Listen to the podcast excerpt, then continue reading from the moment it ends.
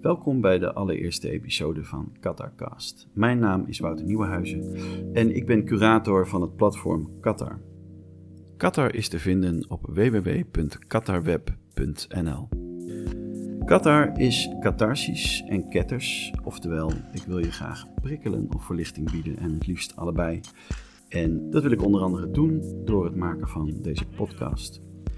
Ik heb een eerste serie gesprekken gevoerd met mensen over de dood.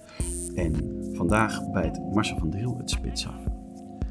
Marcel van Driel is jeugdboekenschrijver, science fiction nerd, Neil Gaiman fan, atheïst, hij heeft ADHD en hij is nog een heleboel meer zoals uit het gesprek zal blijken. Ik wens je veel plezier bij het luisteren naar dit gesprek.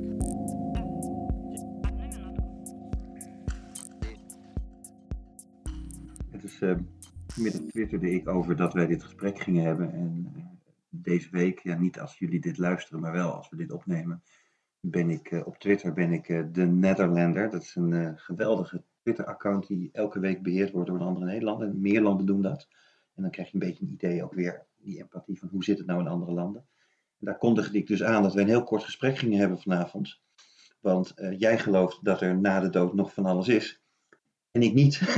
Ah, kijk eens aan. Dus ik twitterde over, nou weet je, de dood is heel simpel. Je gaat dood in de benen niet meer. Dat is het. Nou, eindig gesprek. Ja. Maar goed, dat is dus het korte en een beetje flauwe, maar daardoor ook wel weer een beetje hopelijk grappig antwoord. Maar wat is de dood? Ja, um, ik ben net 51 geworden. Dat betekent, uh, en dat gaat allemaal precies zoals het hoort, is dat ik, uh, waar sterfelijkheid altijd een, iets conceptueels was, natuurlijk weet ik dat we allemaal doodgaan, uh, is nu iets wat steeds meer de realiteit wordt. Anderhalf jaar geleden zijn mijn schoonouders verongelukt. En gezonde mensen in de bloei van hun leven. En tegenwoordig ben je, als je 75 bent, in de bloei van je leven. En die mensen reizen nog de hele wereld rond. En uh, die fietste ook een stukje. En uh, daar kwam een tractor aan, die zag ze niet, die reed over heen. Dat was, uh, nou ja, sowieso natuurlijk een enorme klap binnen ons gezin. Mijn vrouw, die, haar vader was dood, haar moeder heeft een tijdje in een coma gelegen en is nu, nou ja, niet meer wie ze was. Zit in het huis, wordt verzorgd. Dus die was eigenlijk in één klap haar ouders kwijt. Uh, ik ben schoonouders, dat weliswaar anders is dan je ouders. En mijn kinderen, onze kinderen, waren in één keer een opa en oma kwijt. En de consequenties ook van dat ongeluk waren enorm bij ons in het gezin. In, in, weet je, er moet een crematie geregeld worden. Um, je hoopt en wacht tot iemand uit een coma komt. Uh, die moet naar een verzorgingstehuis maar ook een, een, een erfenis, een, een verzekering. Eh, we zijn nu ruim anderhalf jaar verder en het is nog steeds niet opgelost. Er moest een huis verkocht worden. Het is enorm wat voor enorme impact het heeft. Niet meer voor hun, mm-hmm. maar wel voor alles eromheen. En ik heb in de nasleep van het ongeluk heb ik een spreukkreet op mijn arm laten tatoeëren. You get what anyone else gets, you get a lifetime. Dat komt uit mijn favoriete comic uh, serie, graphic novel serie, uh, The Sandman van Neil Gaiman. En daarin zitten een aantal entiteiten die staan voor grote concepten. Ze staan nog boven de goden. En The Sandman is Dream, die de creator van alles wat dromen en verhalen is. Die had ik al op mijn arm getatoeëerd, want die staat voor mijn vak als schrijver. En zijn zus is Death, die staat op deze arm. Kunnen jullie niet zien, maar Misschien kunnen we straks bij de podcast nog wat plaatjes uh, zetten. Zeker. Ja, en, en Death, die um, in de comic heeft hij op een paar pagina's dat, haar, dat ze haar broer uit de put wil praten. Maar ondertussen moet ze wel gewoon haar werk doen. En haar werk doen is mensen ophalen die dood zijn gegaan. Dus terwijl zij een gesprek hebben over het leven, haalt ze mensen op die dood zijn. En dat zijn mensen van verschillende uh, uh, rassen, kleuren, leeftijden.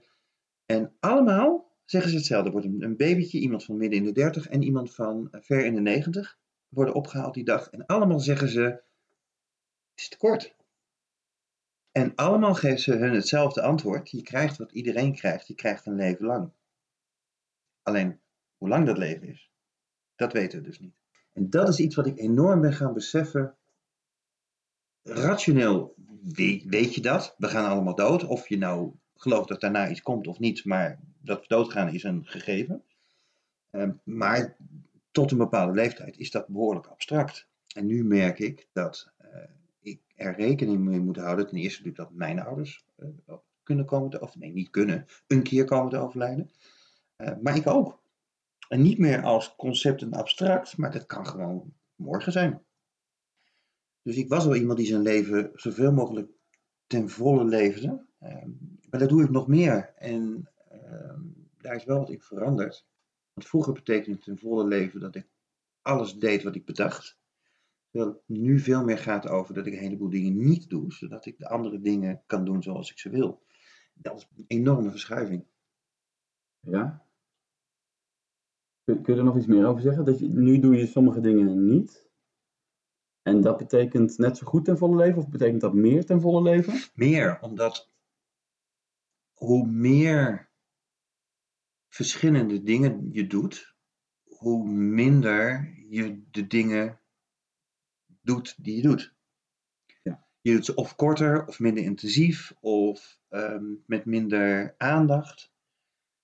Dus door dingen niet te doen, ontstaat er tijd, ruimte en aandacht om dingen wel te doen. En niet half te doen, maar helemaal te doen. En dat kan gaan over gewoon iets leuks met mijn kinderen doen en dan ook iets leuks met mijn kinderen doen en niet ondertussen met mijn gedachten nog bij ik moet nog mail beantwoorden of iets anders.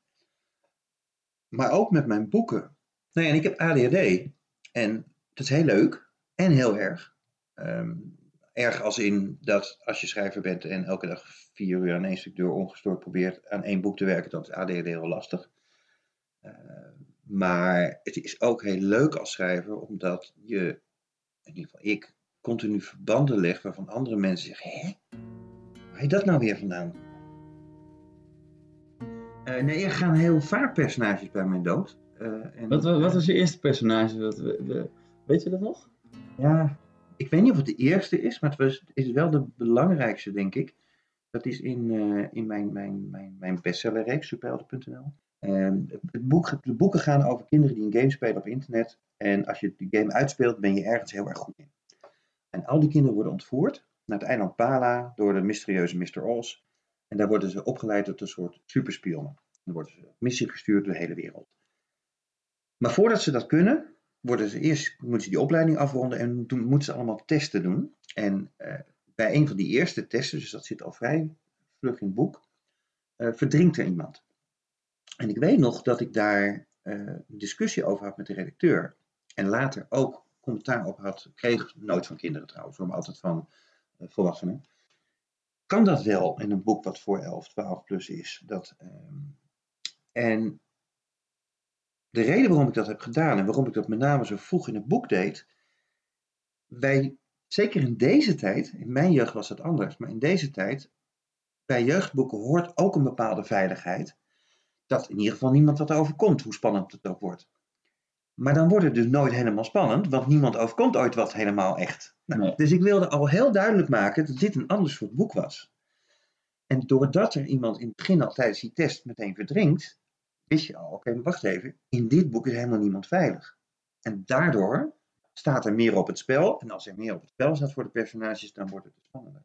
Dus dat heb ik heel bewust gedaan. En uh, het grappige is, ik, ik, er is een trend over dat we weer um, in heel veel dingen, daar lijken we wel terug te gaan naar de jaren 50. Heel vervelend.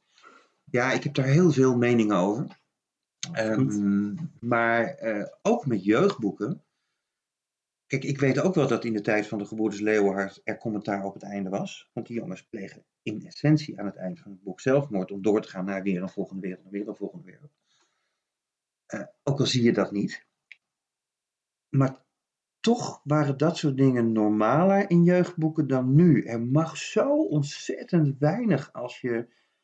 Nou ja, er mag überhaupt ontzettend als je, als je, op, als je op Twitter in een bepaald hokje zit en je roept iets anders, dan word je meteen afgefikt door je eigen uh, uh, community. Want je hoort dat niet te zeggen, want je zegt fuck off.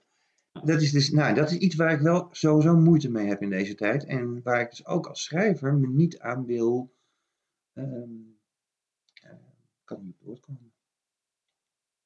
niet, in- niet in, in mee wil gaan. Nee. Ik bedoel, chockeren om het chockeren vind ik volstrekt niet interessant. Daar ben ik ook veel te oud voor. Dat hoort bij een bepaalde leeftijd. nee, maar je wil ook niet, je wil niet liegen. Heeft het daarmee te maken? Nee, nee, wil- het heeft met, absoluut met authenticiteit te maken.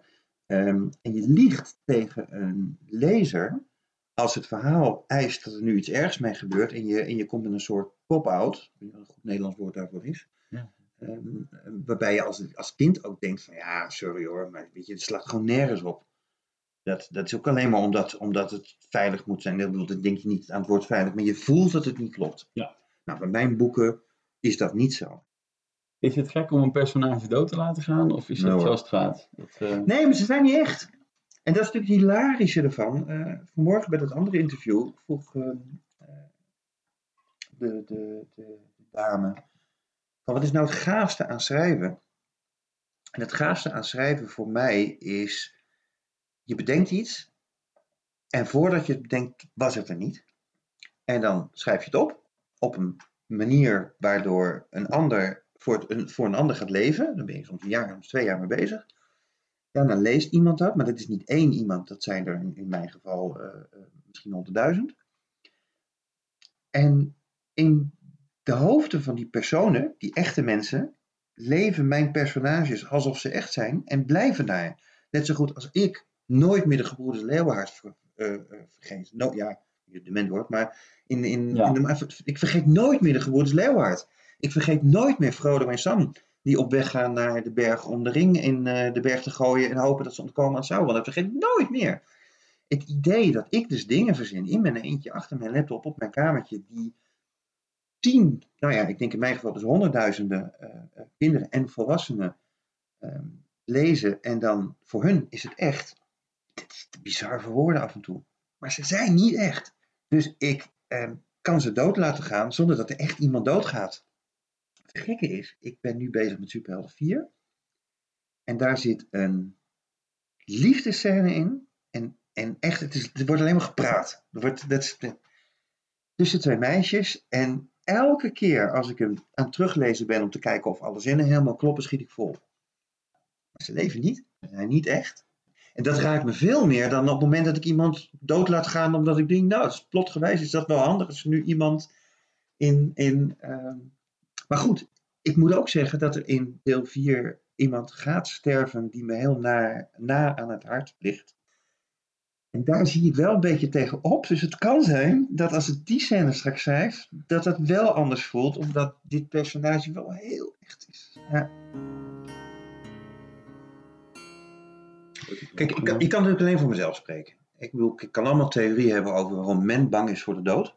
Ehm, maar in essentie ben ik niet bang voor de dood.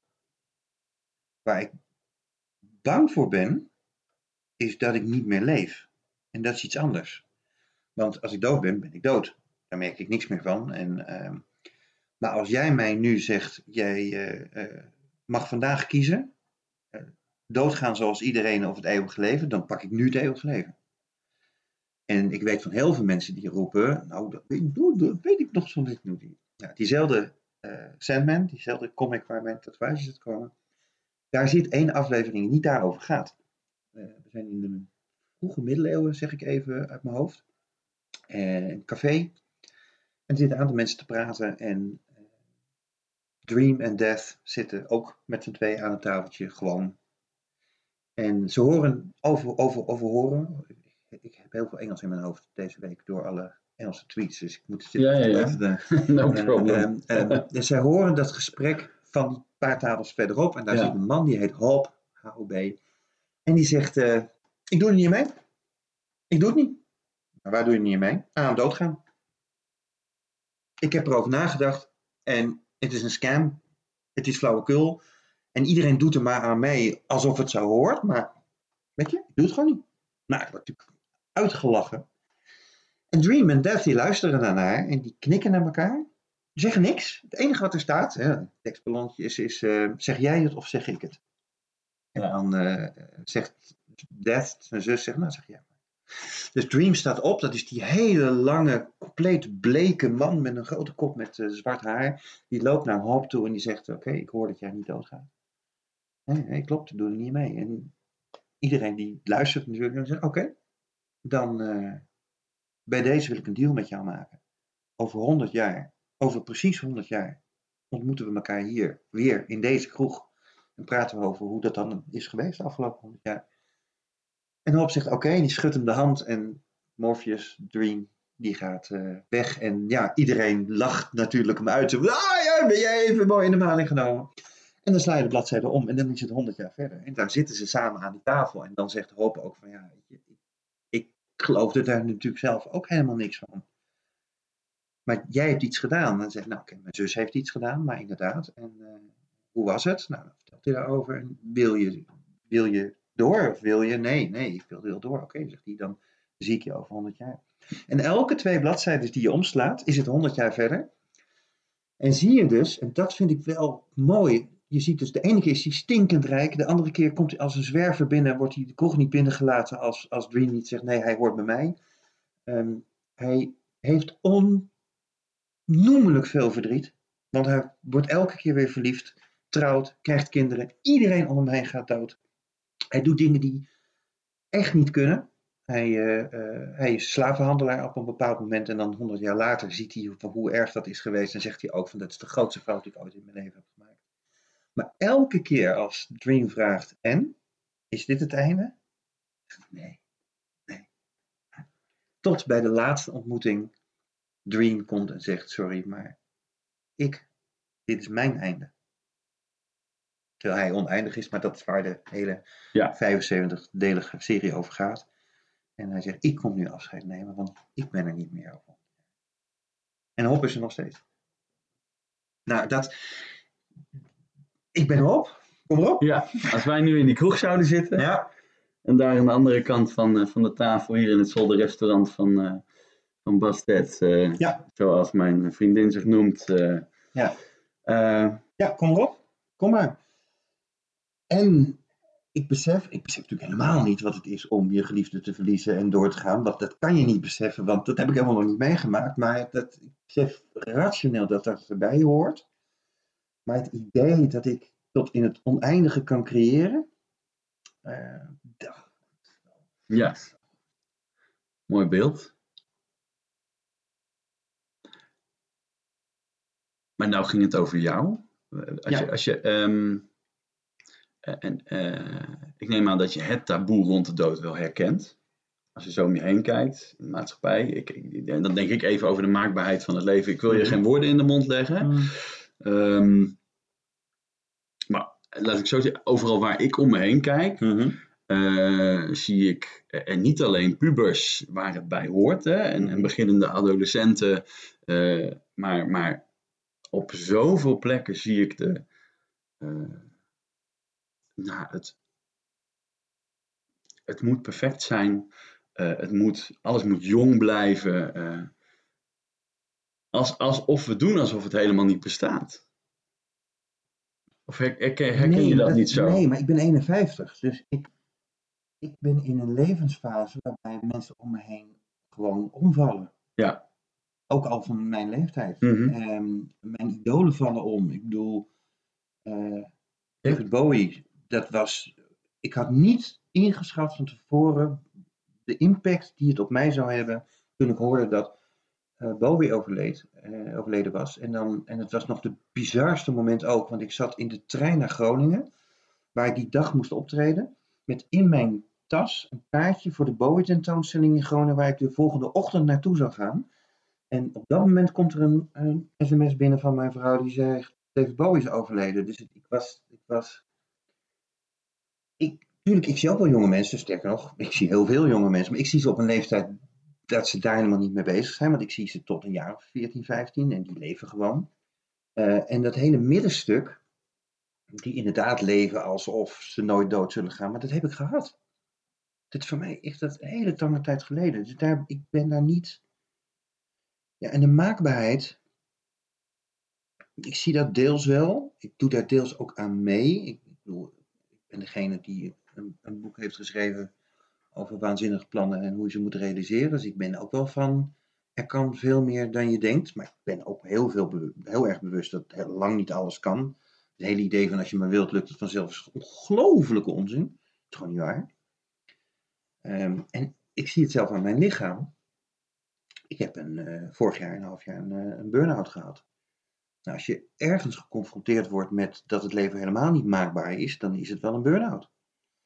En ik ben nu dan technisch uit de burn-out. Maar de lat. Technisch. Nou ja, een beetje in de zin, in, in de zin dat ik weer, weer werk. Ik, ik, ik pak weer alles op. Ik Ja. weer, maar mijn leven is smaller geworden in de zin dat ik daarvoor gerust om vijf uur opstond, zodat ik een uur kon schrijven voordat iedereen naar huis wakker werd. En dat met vijf uur gena- per nacht eh, eh, de weken echt wel doorkwam, als ik in de weekendjes langer doorsliep. En dat ik nou acht uur per nacht slaap absoluut heel hard nodig heb, anders dan red ik het niet eens tot drie uur 's middags. Dus het is helemaal niet maakbaar. Nee. En dan zeg je, ja, dan gaat het over jou. Maar dat is natuurlijk ook mijn kader. Dat is natuurlijk ook Mhm. hoe kijk ik naar de wereld. En taboe op de dood. Want wat vind jij dan? Wat, hoe zie jij dan het taboe op de dood? Voor Nou. de wereld, voor de... Ehm, dat is een mooie. Dat ik dan net weer geen hele concrete voorbeelden kan noemen. Maar ik heb de laatste tijd meer. En dat heeft, dat heeft ook met mijn leeftijd te maken, denk ik. Maar ik, ik heb ook wel sterk het idee dat, dat wat er in Amerika al jaren of al decennia bezig is. eh, nou, je kunt te- tegenwoordig wordt het, is het steeds normaler eh, dat je je volledig door laat lichten. Er is, is in, eh, waar ik woon, daar is, eh, is zo'n plek. Dat, dat zag ik toevallig toen ik langs de snelweg reed, langs een afslag die ik nooit neem, van mijn eigen woonplek. En ik zie daar dat je daar een full body scan kunt doen. Ja, en ik, ik koppel dat wel aan een stukje beheersingsdrang.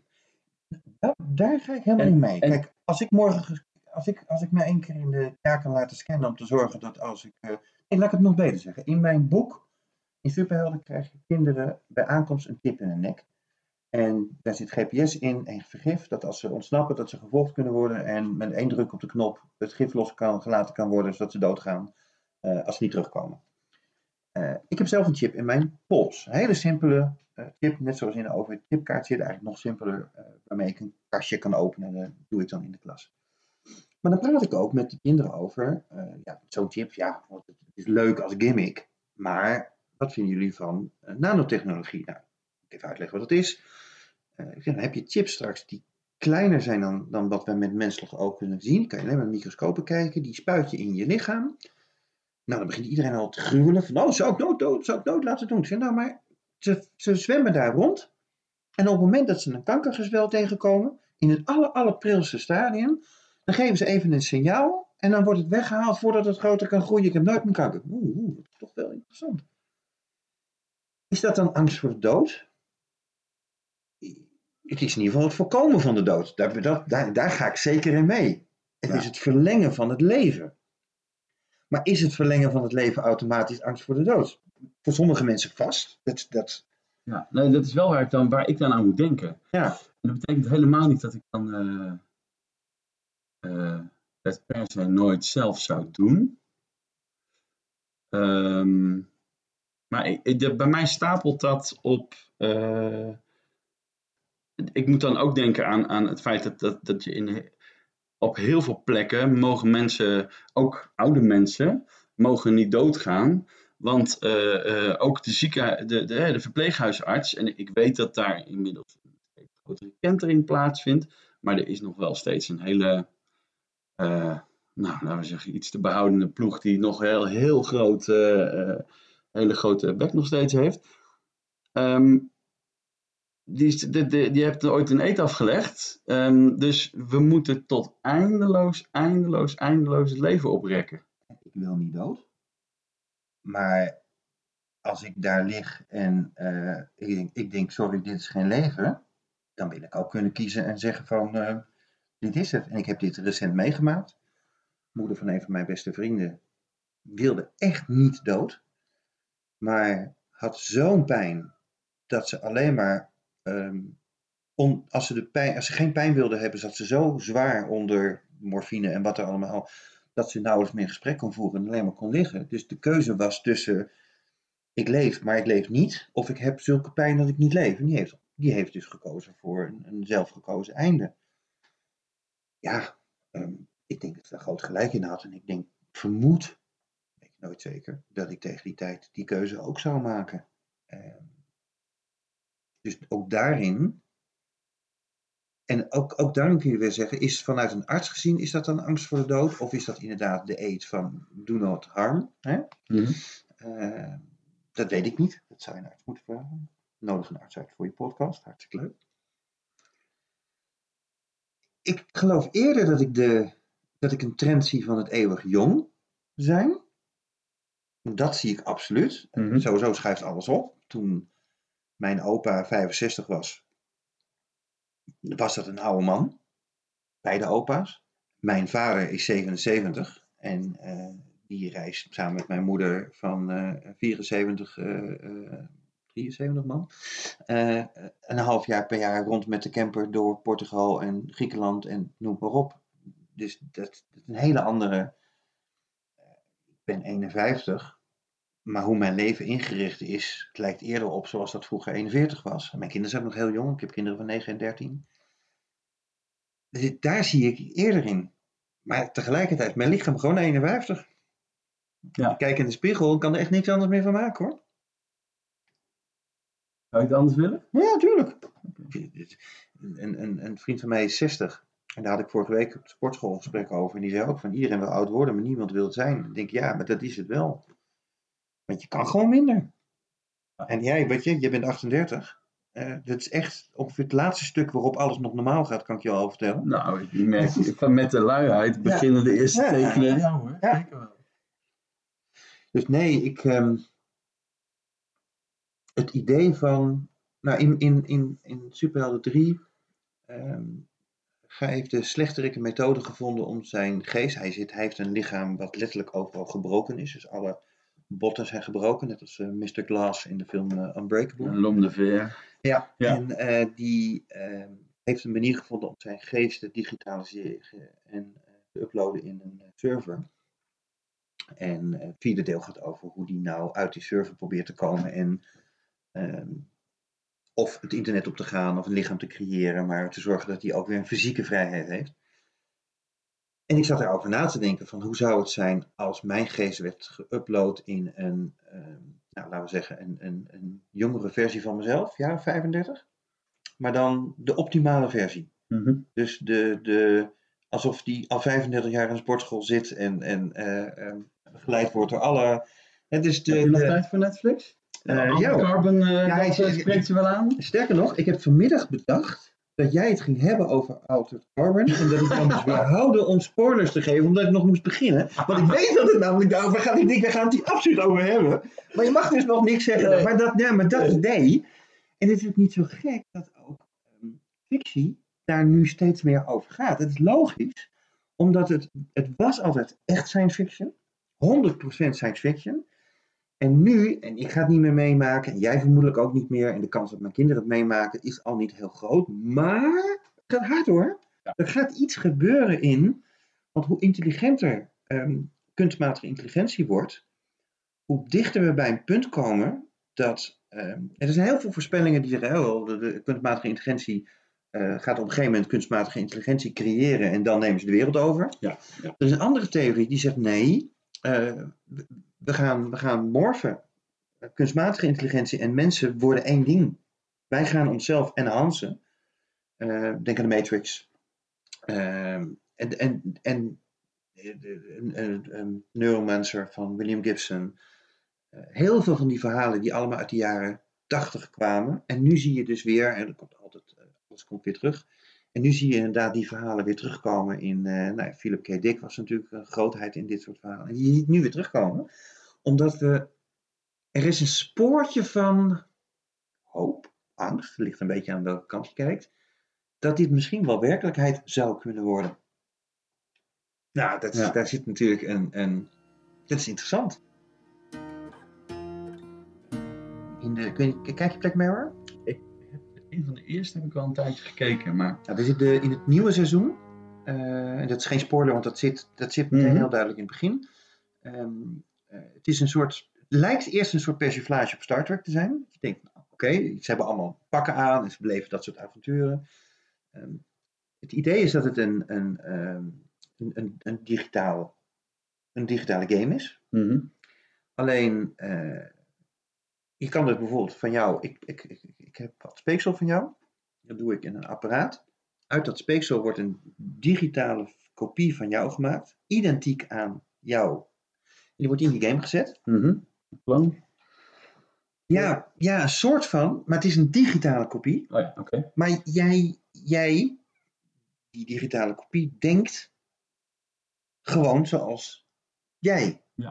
Die weet niet anders dan dat hij zichzelf is. Ja, Ja. Nou, dan, dan wordt hem verteld of haar dat dat niet zo is. En dat hij moet. Je zit nu in een game en dit is nu voort in je leven. Ja, nou, nou echt, echt waar. En op dat moment zit je, waar je nog denkt dat je zit te kijken naar een leuke persiflage of Star Trek, zit je nu ineens te kijken naar, dit is, dit is bijna de ergste vorm van, van ontvoering van, die je maar kan bedenken. En die ander weet niet, jij, jij, de echte jij, weet niet eens dat er een andere jij bestaat die daar, het is een mindfuck. Hey, wel of geen bucketlist? Ehm, ik heb nooit een, een echte bucketlist gehad. Sowieso geen fysieke. Mhm. Eh, ik heb wel een wishlist. Dat vind ik namelijk veel meer vrijheid hebben dan een bucketlist. Een van de dingen die ik, eh, die ik echt heel graag een keer zou willen doen, is een eigen, mijn eigen kinderboek illustreren. En mijn, mijn jeugdboeken worden geïllustreerd door nou, echt de crème de la crème van eh, het Nederlandse illustratiewereldje. En dat wil ik ook heel graag zo houden, want die mensen zijn fantastisch en die kunnen allemaal dingen die ik niet kan. Maar het lijkt me heel gaaf om een keer een boek te illustreren. Want dan kan je ook eh, illustraties en tekst op elkaar afstemmen. Dan kan je kiezen of je het volgende stukje in tekening gaat maken en of daar misschien een stripverhaal in gooit. Of, ehm, dan kan je allebei, en dat is veel lastiger om dat met iemand te doen. Zeker in hoe in Nederland het normaal werkt. Je schrijft een manuscript, je stuurt het naar de uitgever, die stuurt het naar de illustrator en die gaat bedenken waar welke illustraties komen. En dan heb je twee soorten illustraties. Je hebt de illustrator die tekenen wat er al in de tekst staat. En je hebt, dat heeft mijn voorkeur, die tekenen wat er niet in de tekst staat. Maar het is zelden een aanvulling. Ja. Kan ook niet, dat kan je, dat kan je dus ook niet kwalijk nemen, want de, het manuscript is, staat al. Dat lijkt mij geweldig om dat te kunnen doen. Dus ik heb nu één keer in de week tekenles. Is het dan realistisch dat het ooit gaat gebeuren? Ja, dat weet ik niet. Want ik ben nu 16 jaar schrijver en ik begin heel voorzichtig het idee te krijgen na 50 boeken dat ik een heel klein beetje beheers wat ik doe en dat het niet allemaal per ongeluk gaat. En mijn illustrator collega's roepen hetzelfde. Die zijn dan 20 jaar bezig en die zeggen nou, tegenwoordig lukt het wel eens dat ik een lijn in mijn hoofd heb en dat ik die dan ook neerzet. Ja. Dus het is, ergens is het een, een, een, het idee dat ik dan eh, over één of twee jaar een eigen boek illustreer is misschien heel raar. Maar misschien ook wel niet. Misschien kom ik wel met een stijl die, die dat weet ik niet. Maar dat, om daarmee te klooien, dat vind ik heerlijk. Maar dat is geen bucketlist. Dat is niet, ik moet een eigen boek geïllustreerd hebben, want dan word ik niet gelukkig. Nee. Nee, dat is de, zo werkt het niet. Wel of geen invloed op je eigen uitvaart?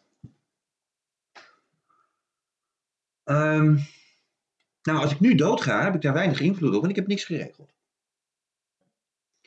Ehm, beroepen al Zou jaren. Eh, ja, ja, ja, absoluut. Met die kanttekening dat ik het sowieso zou willen, omdat ik heb nu gezien met mijn eh, schoonvader, dat als er niet heel veel geregeld is, dat de nabestaanden dat allemaal moeten gaan verzinnen. En die hebben al heel veel aan hun hoofd. Eh, je komt niet eens aan rouwen toe als je, eh, zeker niet in, in zo'n geval als dit waarin het eh, eh, onverwacht komt. Dus hoe meer ik regel, hoe makkelijker ik, ik het mijn nabestaanden maak. En ik heb altijd, weet je, hoe dat hoort bedacht. En dan moeten ze die muziek draaien. Maar heel eerlijk, als ze die muziek niet draaien, ik ben er niet bij. Dus eh, dat, dat, romantische beeld van, oh weet je, dan draaien ze, in mijn, geval dan The Man with the Child in His Eyes van Kate Bush. Want dat vind ik dan dat het over mij gaat. Dat ongeacht de leeftijd nog steeds het kind in mijn ogen heb. En dat romantische beeld is bijna een soort filmscène waarbij dan mensen even dat traantje moeten laten. Omdat, ja, het was ook echt, hè, dat was die echt met zijn kind ogen met zo meer. Maar fuck it, joh, dit is, een- weet je, zo gaat het helemaal niet. Eh, er is niks romantisch aan een begrafenis. Echt, dus alleen maar in een film of in een boek. In het echt is helemaal niet romantisch, gewoon kut. Weet je, er gaat iemand dood en in, in de meeste gevallen is het iemand waarvan je liever had gehad dat hij niet dood was gegaan. En ja, ehm, Wat is, wat is het mooiste nummer over de dood? Of, of aangaande de dood? Of inspireert op? En anders, wat is de top 3? nou, over, over de dood, dat weet ik gewoon niet. Ik, ik, weet, ik weet wel wat ik de mooiste liedjes vind. En, de mooie, en de, de, wat ik echt de mooiste liedjes vind, zijn over het algemeen hele, hele melancholische nummers. Eh nummer Kietepa is misschien wel het mooiste nummer ooit gemaakt. Eh, en je zou kunnen zeggen dat het over de dood gaat, omdat hij niet wil dat iemand gaat. En ik Ja. heb het altijd geïnterpreteerd als dat iemand bij hem weggaat die niet meer van hem houdt. Maar dat kan natuurlijk net zo goed gaan over iemand Ja. die er niet meer is. Ja. Dus bij deze is dat het mooiste nummer over de dood.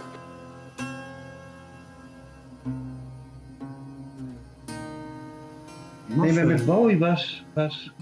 Hij wist natuurlijk, hij wist dat hij doodging. Niemand wist het, maar hij Nee. wel.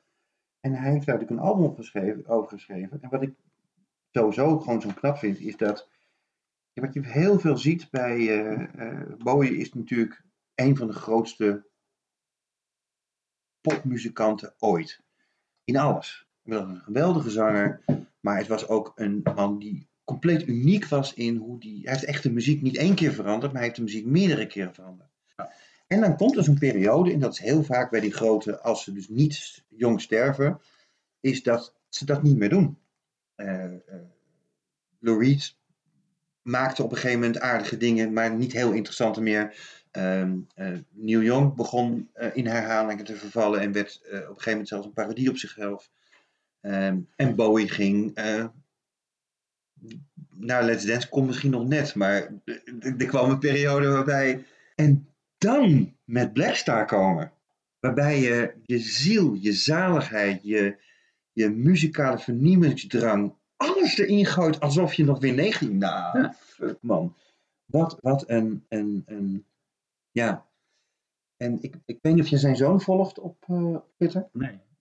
Vanavond wel eens. Vanaf vanavond wel Ja, waarschijnlijk. Maar... Eh, Duncan Jones, Mhm. de regisseur van ehm, Moon, Warcraft, maar daar doen we dan eh, alsof dat niet zo is. En ehm, Source Code. Ja. En ehm, hoe hij praat over zijn vader. Met zoveel ehm, liefde. Want hij praat dus op Twitter gewoon over, zijn- als het, het sterfdag is, dan praat hij over zijn vader. En ook over, van ja, na- natuurlijk mis ik hem. Maar hij, hij, ik vind het geweldig om over mijn vader te praten. Om, om, en hij vindt het bijvoorbeeld, een van de dingen, dit is echt waanzinnig. Is Bowie was dus een, een enorme lezer. En eh, eh, eh, literatuur, filosofie. Bowie is natuurlijk ook een schilder en, en doet heel veel. Ehm, en die heeft een lijst gemaakt, die staat ook online, over de 100 boeken die je echt absoluut gelezen moet hebben. En Duncan Jones is dus ter ere van zijn vader vorige maand begonnen met een leesclub op Twitter. Waarin ze dus zei, nou deze maand gaan we dit boek lezen. En dan gaat hij op Twitter met mensen praten over dat boek en over wat zijn vader van het boek. Waanzinnig. Maar dat is dan heb je dus niet alleen als muzikant en als vernieuwer iets achtergelaten, maar ook als vader. Dat je zoon dus op die manier kan praten over, ja, tuurlijk is het kut dat hij weg is, maar wat hij nagelaten heeft is zoveel meer dan alleen maar wat jullie zien. En, en, en misschien moeten we daarom ook wel gewoon allemaal wel dood. Om, om, Om het, door te, om het stokje door te kunnen geven. Ja, ik zat ook over de dood. De eerste bekende persoon die doodging, waarvan ik dacht, oh, kut. Weet je wat mijn ouders hebben, hadden met ehm, John Lennon eh, en Freddie Mercury? Eh,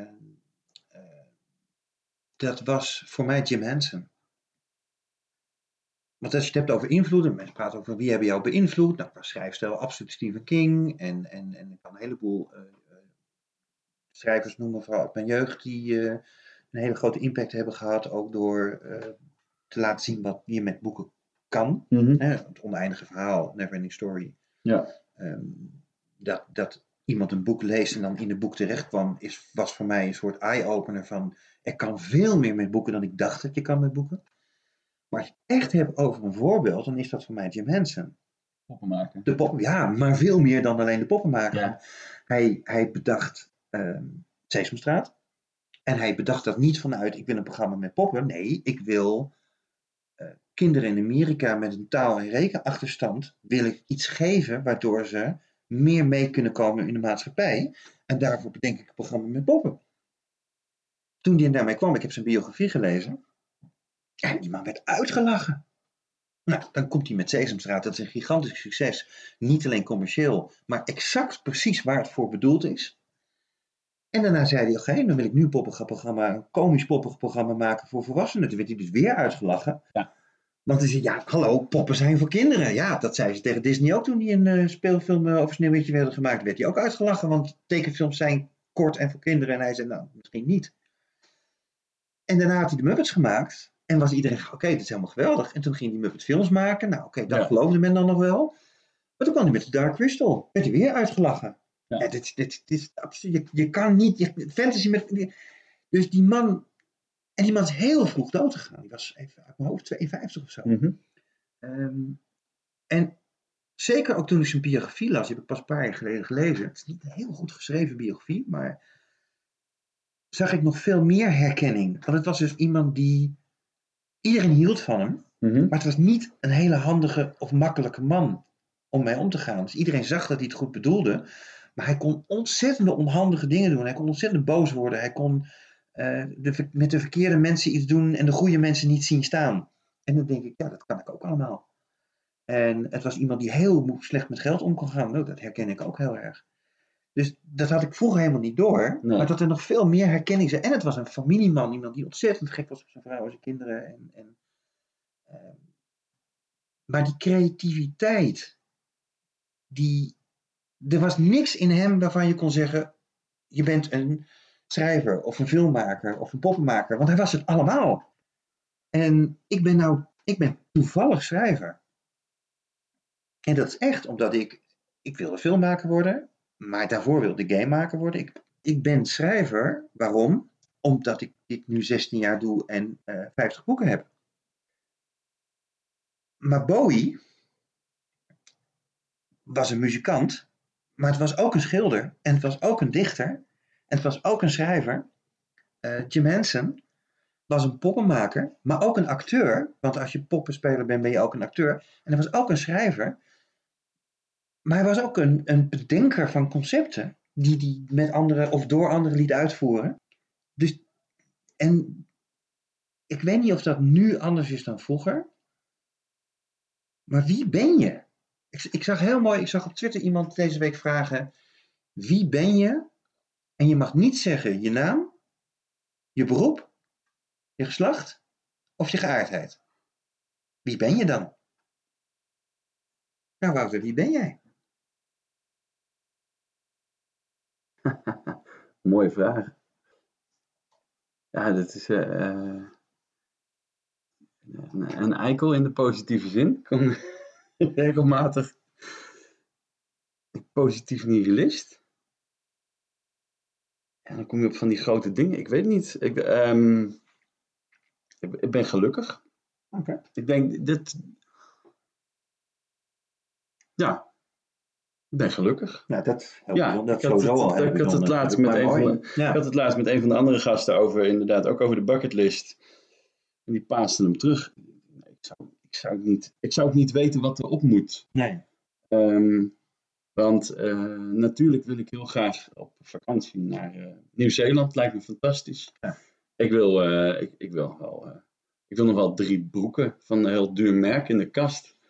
Maar dat interesseert me helemaal geen Nee, fuck nee, uiteindelijk. Nee. Want ik heb twee gezonde jongens thuis. Ja. En ik ben getrouwd. Ik heb een dak boven mijn hoofd. Ja. Dus nee, ja, ik ben gelukkig. Ja. En, en dat betekent niet, en dat is misschien ook wel gelinkt hè, denk aan dat, aan mijn, aan, aan mijn nou ja, commentaar, of misschien van Dat, dat, ehm, ik vind het lastiger misschien nog wel dat mensen het idee hebben dat ze gelukkig moeten zijn. Of dat, Mhm. ze, dat ze recht hebben op geluk. Of, of, of dat ik het idee heb dat sommige mensen het idee hebben dat ze het moeten zijn, terwijl ze het niet zijn. En, en, en volgens mij soms misschien niet eens willen zijn. Mhm. En, en wat is dan geluk? Maar dat, dat je lekker voelen en dat soort dingen. Maar je kunt ook heel gelukkig zijn terwijl je je volledig kut voelt. Nou, precies. Ja. Dat, dat kan. En ook geluk is niet een, een constante manier van zijn. Nee. Ik heb geluksmomenten. Ehm, ik ben een heel tevreden mens. Maar ik ben over heel veel dingen volstrekt ontevreden. Zowel in mijn eigen leven als in onze maatschappij. Sommige kan ik wat aan doen. Sommige denk ik er eh, aan kan doen. En sommige dingen kan ik zeker niks aan doen. Voor mij is het meetpunt. En dat is alleen maar helderder geworden in het afgelopen jaar, anderhalf jaar. Als ik nu omval, en dat kan elk moment, moet ik mezelf die vraag kunnen stellen. Als ik nu omval, is het dan oké? En het antwoord is op dit moment nog steeds ja. Nou, kut. Kan ik wel heel graag mijn jongens op zien groeien. Ik wil mijn boek afmaken. Ik heb nog dat idee en ik nog dat idee.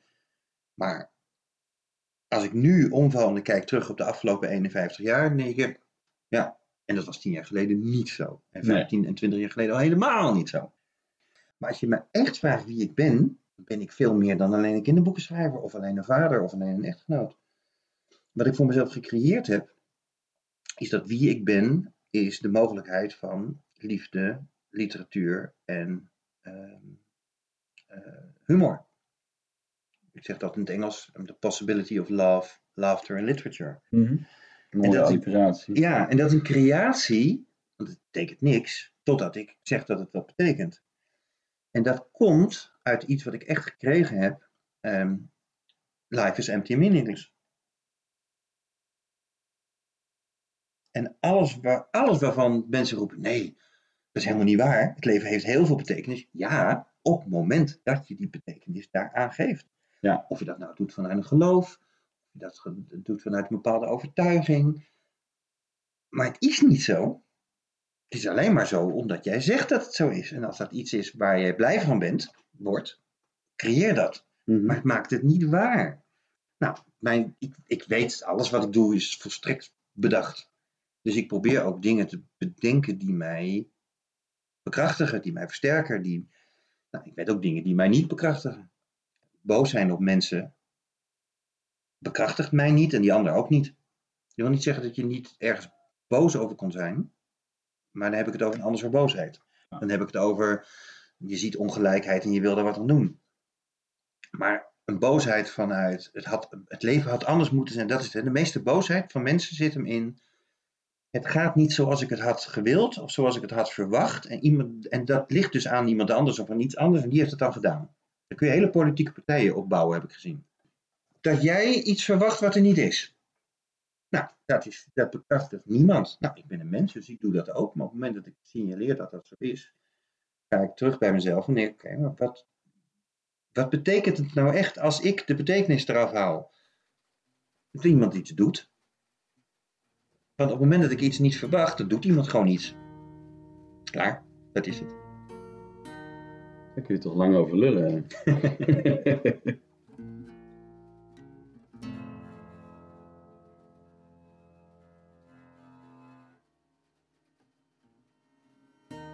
misschien ter afsluiting nog even. ehm Good Omens. We hebben begonnen met eh Neil Gaiman. Eh, Ja. Dus misschien moeten we ook even eindigen met eh, Neil Gaiman goed. en Terry Pratchett. Zeker, ja, Pratchett. Ja. Pratchett heeft natuurlijk die fantastische Discworld. Als er trouwens een atheïst op de wereld was die ehm, ehm, het godendom bekritiseerde met humor, dan was het Terry Pratchett wel. Ja, maar als er iemand is die doorheeft hoe de mens met zijn god... Ja. Small Gods Ah, Small God is is. mijn Ja. absolute favoriete theologische boek ook. Ja, dat snap ik. Nou, e- eigenlijk is Small Gods, is, eh, heeft Gaiman, eh, is, is, eh, heeft daarmee eigenlijk American Gods gemaakt. Het idee is hetzelfde, dat een god bestaat naarmate er genoeg mensen in geloven. American Gods gaat over dat eh, Odin, eh, niet heel, heel veel mensen geloven meer in Odin, dus hij heeft niet heel veel macht. En eh, de god van de media heeft heel veel macht, want heel veel mensen geloven daarin. En eigenlijk gaat Small Gods over hetzelfde. Ja. Als je er niet in gelooft, worden de goden heel erg klein. En samen hebben ze Good Omens geschreven, ehm, wat nu een BBC-serie van wordt gemaakt met Neil Gaiman als showrunner. Ik tweet, twitter daar, tweet daar elke dag over op dit moment, is echt geweldig.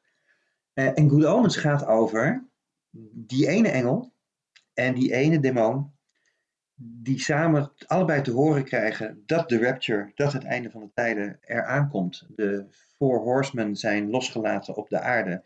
En dit is het. Alleen zowel de engel als de demon zeggen, wij vinden de aarde eigenlijk leuk zoals het is. Dus die gaan samenwerken om de apocalypse tegen te houden. En dit is een boek wat vreselijk grappig is. Maar het is zoveel meer dan alleen maar grappig. Ja. Want het gaat echt over twee wezens die allebei meegekregen hebben.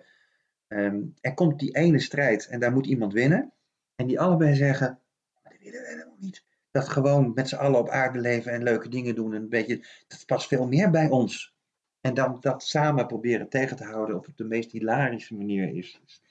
Ja, dat, uh, dat, uh, dat boek. Ja. ja. Nou, mooi. Dat we daarmee mogen eindigen. Dankjewel voor dit uh, bijzondere gesprek. Ja, ja dat gelijk. is heel erg leuk. Ja. We kennen elkaar nu twee, twee, drie jaar, vier jaar. Ja, we hebben elkaar nog nooit gezien. Puur virtueel. Gesproken, Nee. precies. Alleen Nee. maar eh, via tweets Yes. van 140 en Ja. patiënt kan inleveren. Ja. Ja. En toch, hè? Kan je dan... eh, het dankjewel. Dankjewel.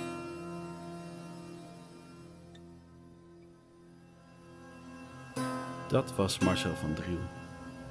Op de website www.katarweb.nl heb ik een plek aangemaakt waar je alle verwijzingen nog terug kunt lezen en waar je door kunt klikken naar eh, meer informatie over de dingen die, eh, die voorbij zijn gekomen in dit gesprek. Je kunt Qatar ook vinden op Twitter, Qatar Tweet. En ook kun je op Facebook terecht, apenstaartje Qatarweb. Je kunt natuurlijk ook mailen, ben benieuwd wat je ervan vond, hoor ik graag. Dan moet je een mail sturen naar qatarweb.outlook.com. De muziek uit deze episode was van Looped Exodus en Jacomus. En volgende keer, over twee weken, kun je luisteren naar een gesprek met rabbijn en kunstenares Nava Tehila Shmulit Livingstone. Ik had een droom. En de droom was dat iemand komt uit de aarde met de roltrap naar boven om mij dood te schieten. En ik voelde, ik voelde dat, dat gevoel van direct daarna.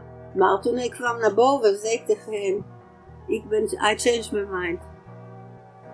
Don't shoot me.